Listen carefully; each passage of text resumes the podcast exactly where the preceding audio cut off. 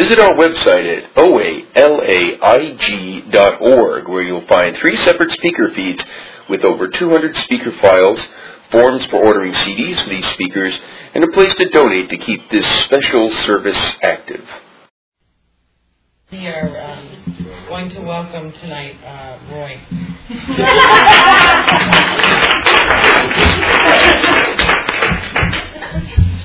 Yeah, old multi-purpose Roy. Take person, speaker, timing. Yeah. Um, and I probably won't take questions because after I speak, usually there are no questions. My name is Roy. I'm a compulsive overeater. I want to uh, thank uh, somebody for asking me to speak at the last minute. I uh, just want to say, let's get the. I don't have my pictures. I kind of systematically destroyed most of my fat pictures. There may be some little yearbook pictures somewhere.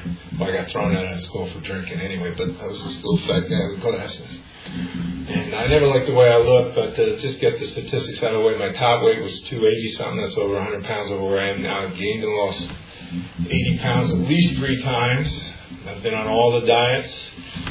Uh, I usually go through the foodalog. Uh, my first diet was amphetamines, which drove me up the wall because I like to uh, eat a huge meal and kind of just mellow out. You know, eat a wild boar and digest it like a python type of thing.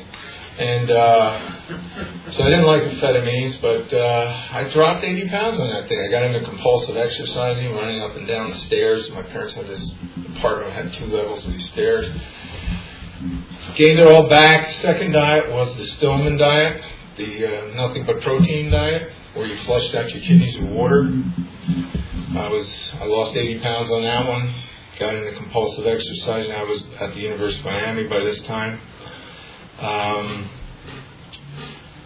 I got into, well, let me just say that uh, I'm also alcoholic. Uh, food was actually my first drug. I was a fat kid since the age of seven. I didn't pick up alcohol to the ripe old age of 12. But uh, I, it's always difficult to be an alcoholic and compulsive overeater because I, you know, every time I'd go on these diets, I was craving booze and I felt light beer was the answer for a while, but uh, you get up to about 12, 16 ounce cans, and that's a lot of calories. And then I uh, tried to be a vegetarian, live on vodka and mashed potatoes. that didn't work. You know, I gained weight on that diet. But anyway, so it was tr- I was really troubling to be a, a, an alcoholic and compulsive overeater. That Stillman diet, I mean, I got into that compulsive exercising I call myself an exercise bulimic. It's just it's the thing about being a compulsive overeater. Let me just put a thing on because I'm cold. It's kind of nippy tonight. Um, thing about being a compulsive overeater is uh, if you go on diets, diets actually work, but the problem is they only work on one level, which is the physical level. So every time I lose the weight, you know, I did, wasn't dealing with the emotions that I was eating over, which is primarily fear, insecurity, low self-esteem, the usual suspects. And and I wasn't dealing with a spiritual void. Okay, so I I'd go on these crazy diets. I'd lose the weight, but the obsession was still there. And the funny thing about these diets, believe me, I'm a, I'm a real experienced dieter. Every time the weight would come back, it would come back faster, I'd always gain a few more pounds than the previous. It's kind of like the stock market, you know. You're breaking out the new highs on the charts, you know. And uh, it would come back. I'd always gain more weight, and the obsession. Uh, it says in the big book that I will chase to the gates of insanity and death. Somehow, the illusion that I can control this thing, and I never could control it. The third diet. I, I mean, I was at the University of Miami. I would. I got into compulsive exercising. I was literally. I was I was a member of the judo club. I was lifting weights. I was swimming about a mile at a clip at the University of Miami pool. And I was running. And all part of this, you know, somehow it'll be different thing. I remember like one point I got up to like 12 miles in my in Miami, 90 degree heat, 90 degree humidity, in in the middle of the day when nobody was running. This is way back then actually, I don't want to date myself. I go back, and uh, it was before the running craze fully hit. You know, people would just look at like nuts. And I wasn't even doing a scenic run. It was like around the practice uh, soccer field at the University of Miami, which is just basically a rectangle. So I'm running 12 miles like a, a rat in a maze. You know, like this time it'll be different. This time I won't gain the weight. I guess that's what I thought. I mean, this time I won't want to eat. I'll get down to a magic number. This time I'll find the magic food plan. I won't gain the weight back. This time it'll be different. Or I, well, guess what? I, I left the University of Miami, moved back to my native New Jersey, to my native city of Trenton, New Jersey, town of which it could be said if you wanted to give the world an enema, stick it in Trenton. But uh, back in Trenton, I gained weight back. So now I'm up in the north, you know, and I gained, I'm back up to 280 something. I'm out of control. And uh, the third big diet I went on was the pregnant hormone, hormone shots diet. I don't know if you remember now. Some of these diets go out of fancy and then they come back in, but this one was bizarre. I remember this thin, grinning osteopath. He had two clinics going full time, one in Pennsylvania, one in Jersey. And all these fat people be lined up for these shots, you know. You pay him 25 bucks. He weighs you and he takes your blood pressure, gives you this placebo horseshit HCG, it was human chorionic gonadotropin, I'll never forget it. And uh, he gives you this shot, and he's grinning, and he was thin. And he was collecting money, you know, and he had these two clinics working for this guy made a fortune. If, if I wasn't in this program, that's how I'd try to make a living. I'd start fad diets. And I'm lining up with most of these fat women, but some fat men, you know. And I'm on, and he, then he puts you on like a 500 calorie a day diet. So obviously you could be shoot yourself up with anything, and you're going to lose weight on this thing, you know. And guess, and I got into compulsive exercising up north, so I joined a gym. And now I go from running in 90 degree heat, 90 degree humidity, to where I'm running behind a snowplow with a ski mask on. I got two little eyes, you know, sticking out, and the snowflakes are coming down, and the snowplow's clearing the way, you know, and I'm running in the morning. And like the guy comes out on his porch, you know, in a coat to get his paper, you know, and he looks at me out there, sees me behind a snowplow. He thought I was like Rocky or something. So, yeah, yeah, you know, he figured I was on the Olympic team or something. I mean, who the hell else but a compulsive overeater is running behind a snowplow in the middle of winter? And you know something? I lost it again. I lost the 80 pounds again. These see diets work, especially 500 calorie a day diets. And, uh, you know, it was just absurd. I mean, I stopped taking the silly shots, but I started losing the weight with the compulsive exercise anyway, I came down, uh, back down to Florida. I, I never could stand cold weather. And to this day, I hate cold weather. And uh, in Miami, I started hitting my bottom. I had a head-on collision. The alcohol stuff. Well, actually, uh, oh, your, your speaker came. Oh, I don't know what to do. All right. So, all right. Well, give you another shot next week or something. Anyway, um, this time, what the hell happened? Oh yeah. I got on the liquid protein diet. I don't know if you remember that one. This stuff is awful. You, and you live on liquid protein. You don't eat any solid food. And like I, I lost like 30 pounds in, in 30 days. There was no problem. I mean, these diets work. You know. The problem is I had absolutely no blood sugar. I remember I was supposed to get like a tennis lesson from this guy. You know, this, and I couldn't lift the racket. I had no blood sugar. You know, and I was sitting in Miami. and It was a Friday night and all my friends I knew were down in the coconut grove getting high, getting loaded, chasing the women. And I'm sitting in this apartment, you know. Uh, and uh, I hadn't had solid food in 30 days.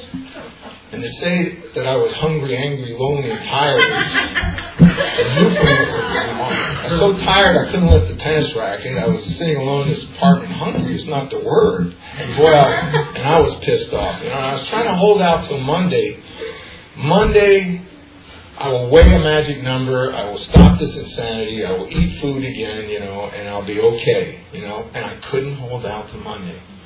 So I, I remember literally having to hold on to the wall, you know, to break the diet because I'd stand up and I'd be dizzy, you know. But I held on to the wall. I made it to my car. I made it around the corner to Dadeland. The shopping center was right around the corner of my apartment. And I bought two cases of wine and two pizzas. And I wound up in jail that night. So anyway, that's that's how you break a diet when you're compulsive overeater and alcoholic combined. So that led to uh, my the end of my drinking, you know, which lasted actually lasted a few more months. Uh, but it also led to my coming into AA in 1978, and I haven't had a drink since my first AA meeting. But um, you know, you come in one 12 step program. Well, anyway, the first thing the gurus in AA said is, kid, if you feel like taking a drink, have something sweet like a candy bar or some ice cream. I said, these guys are brilliant, you know? so, so I started eating. And like my childhood, my first disease was compulsive overeating, you know, like since the age of seven. And I, I gained 30 pounds the first month I was sober. I was out of control with the food. Eight months sober, I was on my knees praying. I was out of state. I was actually in Vermont for a summer school thing. I said, God, I was on my knees, you know. I'm eight months sober, out of control food. I said, when I get back to Miami, I got to get to this OA, you know, because you hear about other 12 step programs. You come in one, and you hear about other ones, you know. I don't know why I didn't just didn't go to OA in Vermont. You know, I guess it was was beyond me or something. It was going to A maybe or. But uh, so I get back to Miami. I'm going to OA. So I get back to Miami.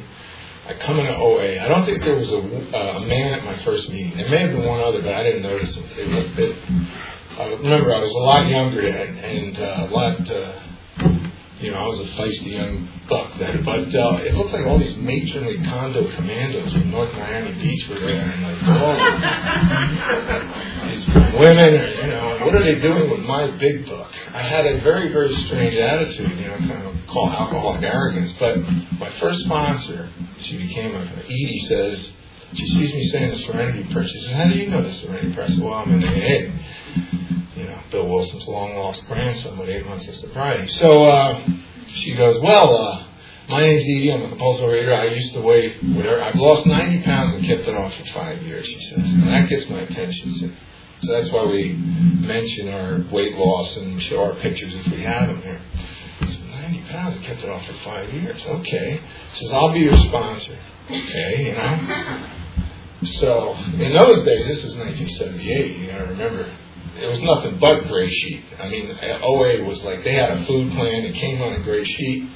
You had to write 30 written assignments. I think you had to look up compulsive controlled and uh, something or other and write about it. And you had these uh, assignments, and then they you get 30 days of abstinence, and they'd step you up, and they'd give you a plant. That's what they used to do in Florida, anyway. And uh, and I mean, Edie, I mean, let me put it this way. Flexibility was just a little too advanced a concept for Edie at the time. They'd all been on gray sheet, you know, and that meant four ounces of protein, two cups of whatever, you know, rabbit food, which I hated, no milk in my coffee.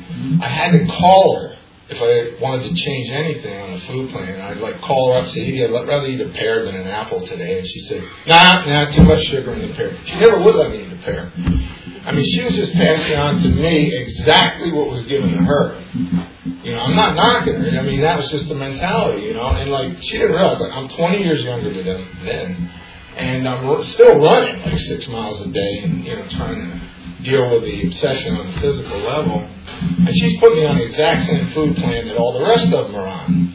Well, it's white knuckle abstinence. I mean, I hung in there for about two weeks and it wasn't pleasant, folks.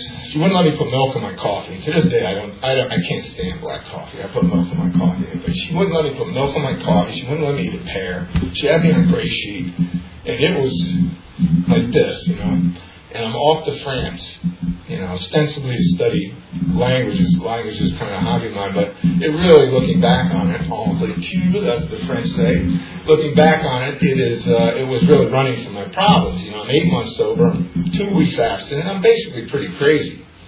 I've done, you know, kind of preliminary step work with my first sponsor, maybe rotten hell, but um, in AA. But uh, I've forgiven him, though he's dead. No use having resentment against a dead person. Um, so I'm on the way to France, you know, and Edie says, uh, well, you know, well, uh, the guys in AA were taking bets that I'd get drunk, but there was plenty of AA in Paris. They had no way of knowing that, of course. And there was some OA too. So Edie says, pack brown bag of lunch. You know, I called in a diabetic meal to the airlines because uh, they'll let you do that, you know, special meal. But you better be careful. Brown bag and abstinent lunch. Now, hey, I'm too cool to eat brown bag and lunches, you know. So I call up the airline, diabetic meal, no problem. Get to the airport, check-in counter, diabetic meal, no problem. Get on the stewardess, diabetic meal, no problem. Get my seat. All right, so I haven't had, well, I ate breakfast about 6 a.m. I'm on the plane. So now it's about 2 p.m., 2 in the afternoon. Now, I'm on gray sheet for two weeks, so I've got some sort of starvation hunger going. Plus, I've got normal hunger. I haven't eaten breakfast since 6. Comes time to pass out the, the diabetic meals, no diabetic meals.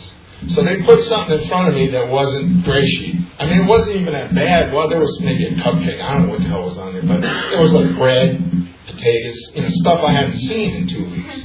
You know, and I was starving, and I took the first bite, the compulsive bite, and it's true. You know, the first compulsive bite on the plane going to France, and boy, that bread tasted good, and that potatoes, and so I went for the cupcake or whatever, you know, the airplane food and I'm on out of control on the way to Paris with two weeks in OA, you know. So I land in Paris to study languages, and I'm out of control with the food. And I'm going to the OA meeting in Paris. I'm going to plenty of AA there. It's no problem. I started two groups last time I was there six years ago. But um, the OA group in Paris was the shakiest, flakiest OA group that ever existed at the time. You know, this woman uh, Morissette, she started OA there. She was a, a French doctor, gynecologist, did a residency in Atlanta, found the program, and took it back to France. She was French, but she spoke English very well. So she started English speaking OA. There was no French speaking. So in OA is me, Bob, 11 years sober and is throwing up 11 times a day. Uh, we had an anorexic whose parents were psychiatrists, and they just couldn't figure out, with all their medical knowledge and training, how they spawned this lunatic who's starving herself off the planet. so, you know, the overeaters are binging, the bulimics are puking, the anorexics are starving. I'm sitting there with eight months of sobriety, pontificating about the steps, you know, and quoting from the 12 and 12. And meanwhile, I can't stop eating. And the, food's coming on, the clothes are getting tight, you know. I'm out of my mind, you know. So I'm down in Aix-en-Provence, where I helped start the first AA group there, by the way, French. But I'm down in this language school, and I used to go up to Paris on the Midnight Express from Marseille to uh, go to meetings. And uh, I'm, what am I binging on in France? Like with all this five star Michelin food. I'm binging on basically French can French Mounds bars, bread and cheese. That was good good cheese. But it's basically nothing I don't think I could have gotten here, but I'm binging my brains out. I mean, my, my French roommates will watch me make breakfast. I buy like a pain ordinaire, which is not the baguette, the thin one. A pan looks like a small log. Like a family eats a week on this. I take that pan and I cut it in half and take a wheel of coulommiers, which a French family would take about a week to go through, and I lather it up with French butter, good butter, and then put that coulommiers down there, and I eat this thing for breakfast, and they'd look at me, they thought I was crazy. And I wouldn't drink wine, which I thought was even crazier, because I'm in AA, you know. And they'd say, uh, "Don't you want a little wine with this cheese?" You know, in French. No, no, no. It's Vichy water's just fine, you know. I'm eating, so I'm lathering up the log and eating. I remember one time, uh, one time walking out of the boulangerie, French bakery, and I had like a pan sticking out of the bag, you know. And I'm walking to my apartment, and I look over my shoulder, and I'm, walking my apartment, I look over my shoulder. And, I, and by the time I got into the apartment, I gnawed the thing down the bag like a beaver, you know. So anyway, uh, I was out of control, and uh, it wasn't. I wasn't a happy camper. I wasn't a happy camper. So I'm going to talk about my bottom now. I'm going to talk about my bottom, which is funny, and I always talk about this because it is kind of remarkable. I'm in Marseille, ready to take the Midnight Express up to Paris. I'm looking at a French Mounds bar. Okay, they used to call them bounty bars, but it basically it's the same as a Mounds bar. It's chocolate covered coconut, you know, with all the sugar and stuff. I'm looking at this thing. I've eaten about five of them, so I'm sugared up to here, you know. And, I, is, and I'm waiting for the Midnight Express. And I'm is, do you want this thing more than you want abstinence? you know, because I had kind of dim memories of gray sheet abstinence. Believe me, they weren't particularly pleasant memories, but at least I knew there were people who were abstinent somewhere back in Miami, anyway. And you know, somehow they managed to like stop eating compulsively. So I knew that it was possible, but I had this goddamn. I'd already eaten five. You know, I wish I could tell you like I threw it away because I was so spiritual, but I, basically I just didn't want to hassle in French with the the French kiosk, you know, petit bourgeois in French can be a little bit nippy, you know, and I didn't want to hassle to get my money back. She probably would have given it to me. I probably wasn't as confident in my French as I am now, but uh, I just said, well, fuck it, you know, I've eaten five. You know how compulsive eaters are. I've eaten five, so what the hell? down the hatch, right? Remember the old drinking days? Down the hatch. Uh, Anyway, but I said to myself, now this, the reason this is important is it was the moment of truth. I said to myself, you know, when I get up in Paris tomorrow, I want to be abstinent. I really did. I got on the, the train, the uh, Midnight Express. I slipped on the couchette. and I never did sleep too well on those things, but I get in Paris, arrive in the morning. I said, I just want to be absent today. And actually, you know, not even today. I, I was in the moment. I will say this. Uh, it's kind of, I just wanted to get through breakfast abstinent. You know, so I go to the brasserie, I order two soft boiled eggs, hold the bread, you know, because I was a binge food. Give me coffee, put milk in the coffee. Screw you, Edie, you're not a friend. So, you know, I put milk in the coffee, you know, I eat the two soft boiled eggs, I eat the apple for dessert. It was an abstinent, you know, fairly normal abstinent breakfast on a losing abstinent. I get through breakfast. I got through breakfast abstinent. It was just amazing to me because I'd just been eating for weeks, you know. And uh, I said, well, I just get through lunch abstinence. Just... So I get to the brasserie, little meat, little salad, hold the bread, no sauce, you know, hold this, hold that, give me an apple, milk in the coffee, screw you, Edie. You know, eat my little apple for dessert. Just get through dinner. So I have the same thing. I have an abstinent dinner. So now I'm going to the Monday night meeting at St. Michael's, St. Michael's English Church on the right bank, down the President's House, which I don't think that meeting's there any longer. But um, oh, by the way, we get these French people coming into the English-speaking meeting, and like they try and they see the ad in, in the International Herald and, and try and come to the meeting thinking maybe their high school English could carry them, but they couldn't. You know what I'm saying? And it was, I felt like we were sending them out to die. You know, some of them are bulimics, they're starving themselves to death, and there was no French speaking OA there at the time. And um, uh, so I'll tell you this story now. I'll tell you what happened in France. And uh, I, I get through abstinent dinner, and I go to that St. Michael's Church. You know, they read how it works. Anybody want to say something? So my hand shoots up, first one. I want to be the star of the meeting. You know. I got something to tell you guys today. I'm abstinent today. So Mich- and Morissette looks at me and goes, I'm abstinent today. Bob R looks at me and goes, I'm abstinent today. And the group, I'm abstinent today. The whole group got abstinent on the same day at the same time. It's a group miracle in France. and I always said the greatest spiritual event in France is Lourdes. And uh, it was bizarre, and it's true. And since that day, there's now OA all over France in French, because uh, eventually Natalie started a French group, and uh, I've been over here. I've pitched a couple times in French, and um, and uh, actually the French group is doing better than the English group because that's a transitory group. You know, people come and go in Paris and English speaking, and AA too the same way.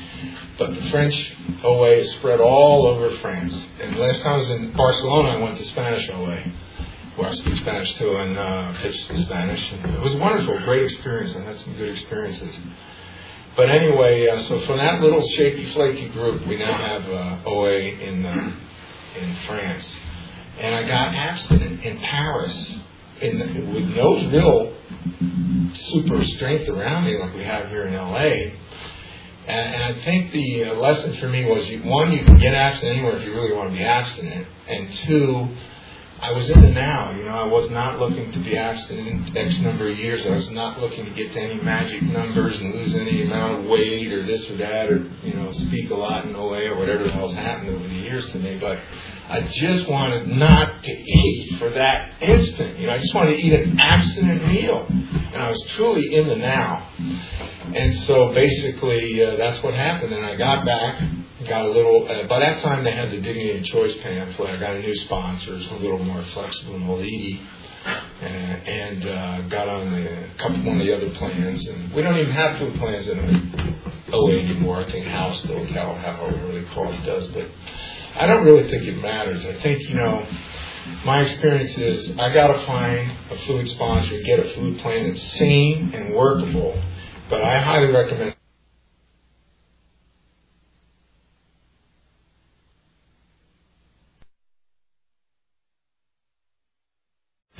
abstinent. I celebrated in October, and I lost the weight and basically been this. I've been passing for normal now for like 24 years, and I mean, uh, a lot of people don't even know I was obese. And I got stretch marks to prove it. And I used to be the kind of guy with the three suits of clothes in the closet, like anorexic, passing for normal, and out of control. And I've basically been the same size for 24 years. And, you know, Ethel Merman said I've been rich and I've been poor, rich is better. Well, I've been thin and I've been fat and thin is better. But also more important is um, thin is not well. The real day of liberation came for me when I was sitting in an old, uh, and it was an AA, uh, it's the core room in Miami where I basically got sober, but I was sitting there, I used to get my abstinent meal from the Chinese restaurant. It was vegetables and meat and hold the cornstarch, no rice. Rice was a binge for me one time. I, I wouldn't go near it. But late, uh, you know, I can usually handle it now in a restaurant. That shows you my food plan has changed over the year.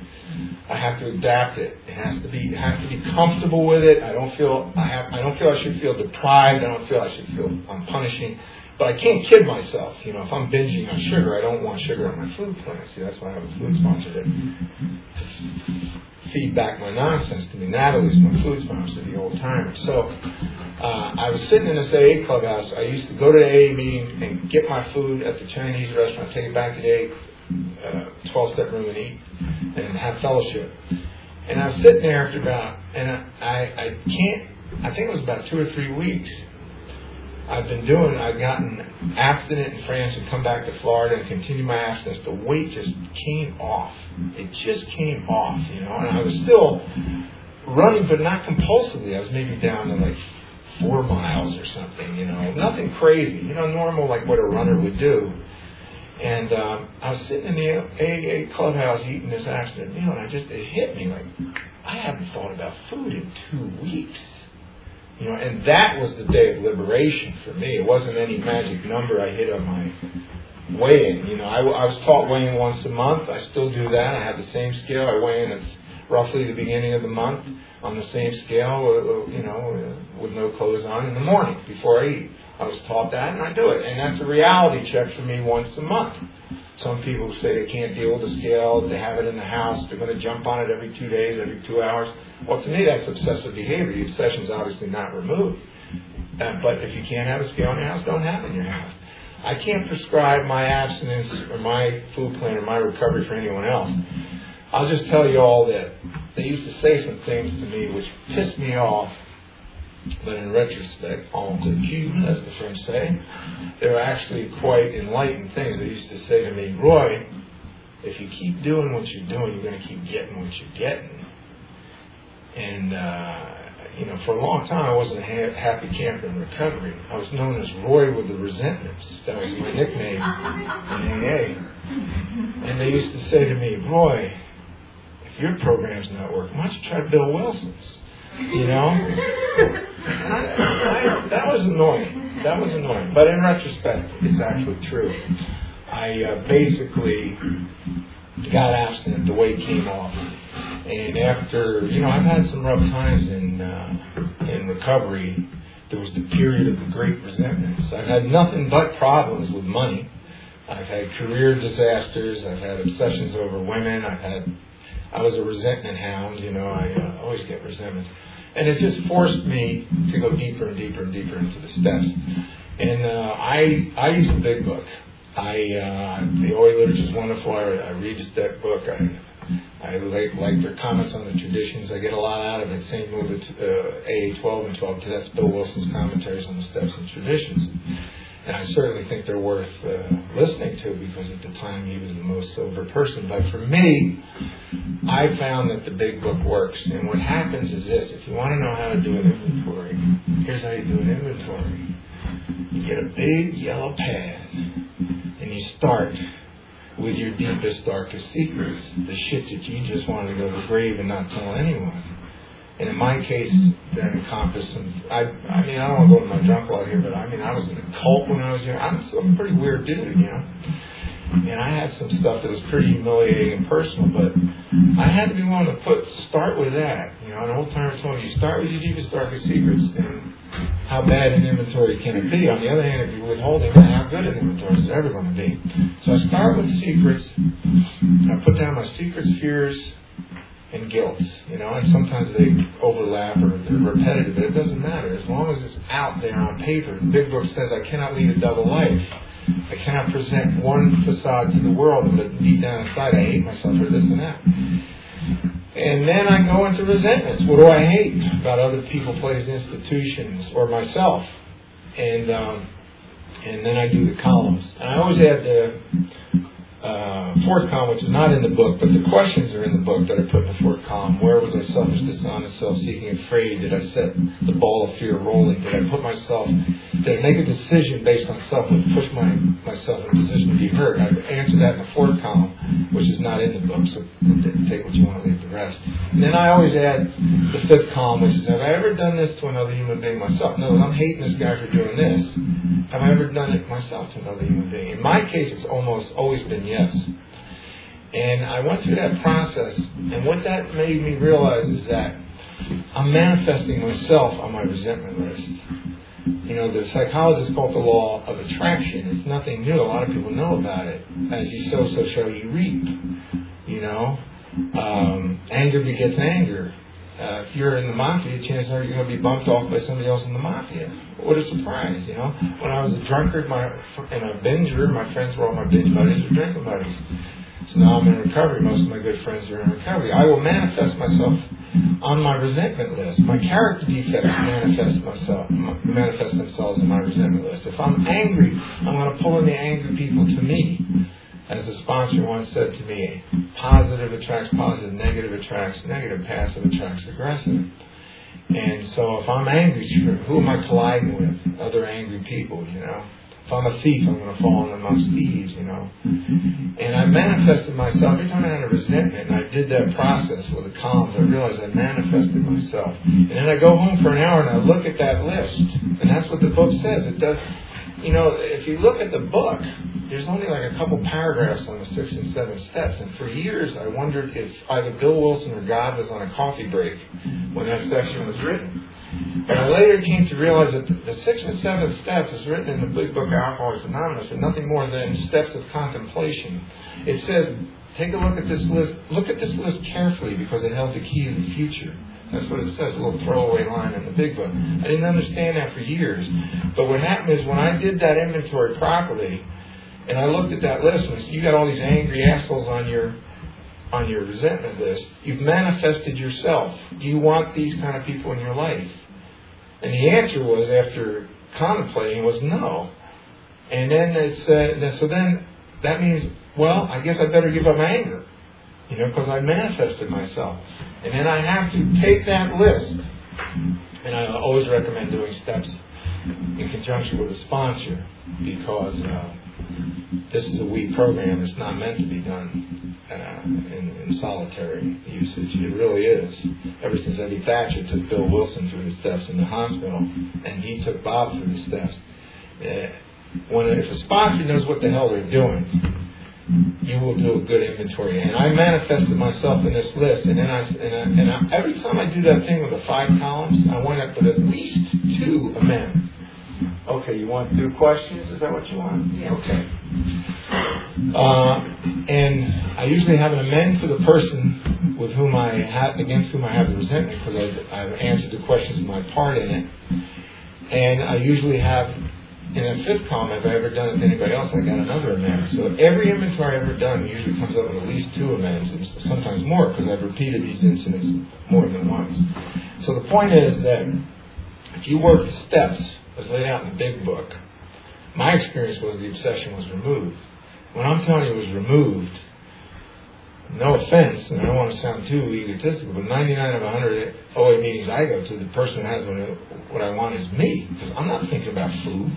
I'm not worried. My mother's going to town next week, and my issues are coming. I don't want to eat. You know, the obsession has been removed.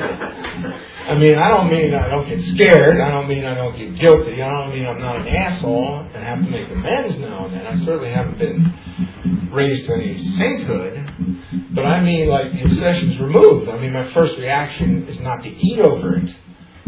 And believe me, I'm no saint. When I was 18 years on the program, I did something that could have put me in jail. Walter knows about it. You know, it, was, it wasn't like ripping off stuff. It was just, you know, my compulsively overeater 300 pound brother said, yeah, sign this, don't worry about it. My friend will put it through. Well, his friend was a crooked administrator and he got in trouble. And I thought, oh, I'm going to do time. And I signed something that wasn't true.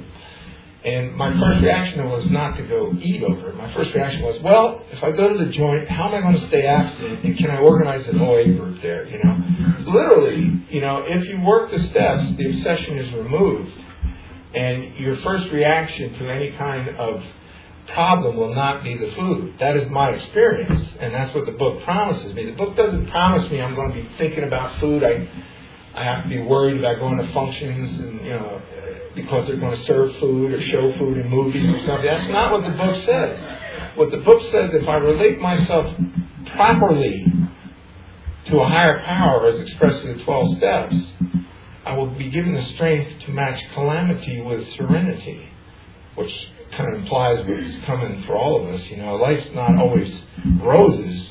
At least it hasn't been in my experience, oh, I got to quit. You know, there there are bad, good things and bad things, and I haven't had to eat over them in over 24 years, and I haven't even been driven to the obsession with food. You're talking about a guy with three size suits in his closet and stretch marks and all these sugar and diet. So basically, um, I'm very grateful uh, for the opportunity to share this story, and if there's any questions, I will entertain them. Thank you.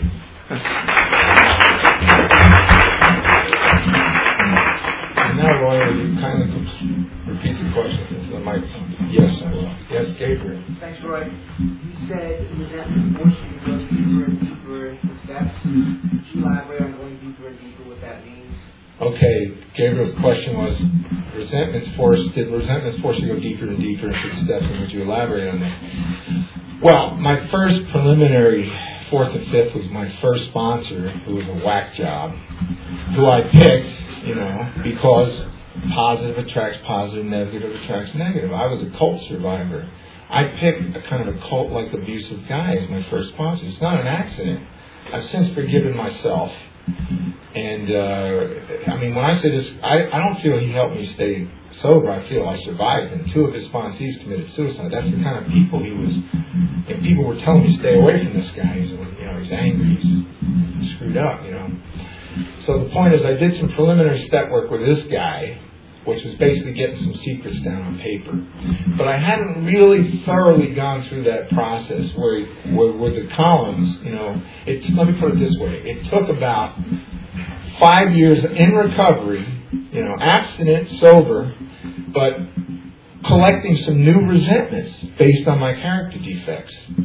And to where I got to the point when I was seven years on the program, my second sponsor, Kurt B. down in Boca Raton, Florida, said, I've never met anybody seven years sober so unhappy before. And I didn't take offense. I knew he was telling the truth. So I had to hold on to some defects and manifest some resentments. And what that forced me to do was go deeper into the steps. So I redid my inventory. I told him all my secrets, Kurt B. I put down my resentments, and my first sponsor was on there, okay, because of this shit he pulled. And uh, but I manifested these resentments, and then I did the bit, what's my part in it? And he, and that's why sponsors and thanks. He cut me short, and he said, "Sorry, look, your problem is this, this, and this, and you want to be this, this, and this, and therefore you hate this, this, and this, and this, and this." And he got right to the heart of it, you know. So it pain. Bill Wilson has something that Bill sees it uh, called the utility of pain. You see, it's not all the times I talk my way out of, the, uh, of stuff that got me on the program. It's hitting bottom. It's pain. Pain forces one to either you're either going to get you're going to relapse into the food, or in my case, food or alcohol, or you're going to read different steps and get closer to your higher power. Bill Wilson called it turning more to the light. He went through probably all-time record. My friend Teresa in Paris, she's called Going Through the Wall. She said, ah, these newcomers are wonderful. I love them, but they haven't been through the wall yet. Bill Wilson had 11 years of clinical depression. If he was alive today, they would have been trying to shoot him full of Prozac and every other thing. But he didn't have it. And I think it's good he didn't have it. It just forced him to redo the steps. He got Father Ed Dowling as a sponsor.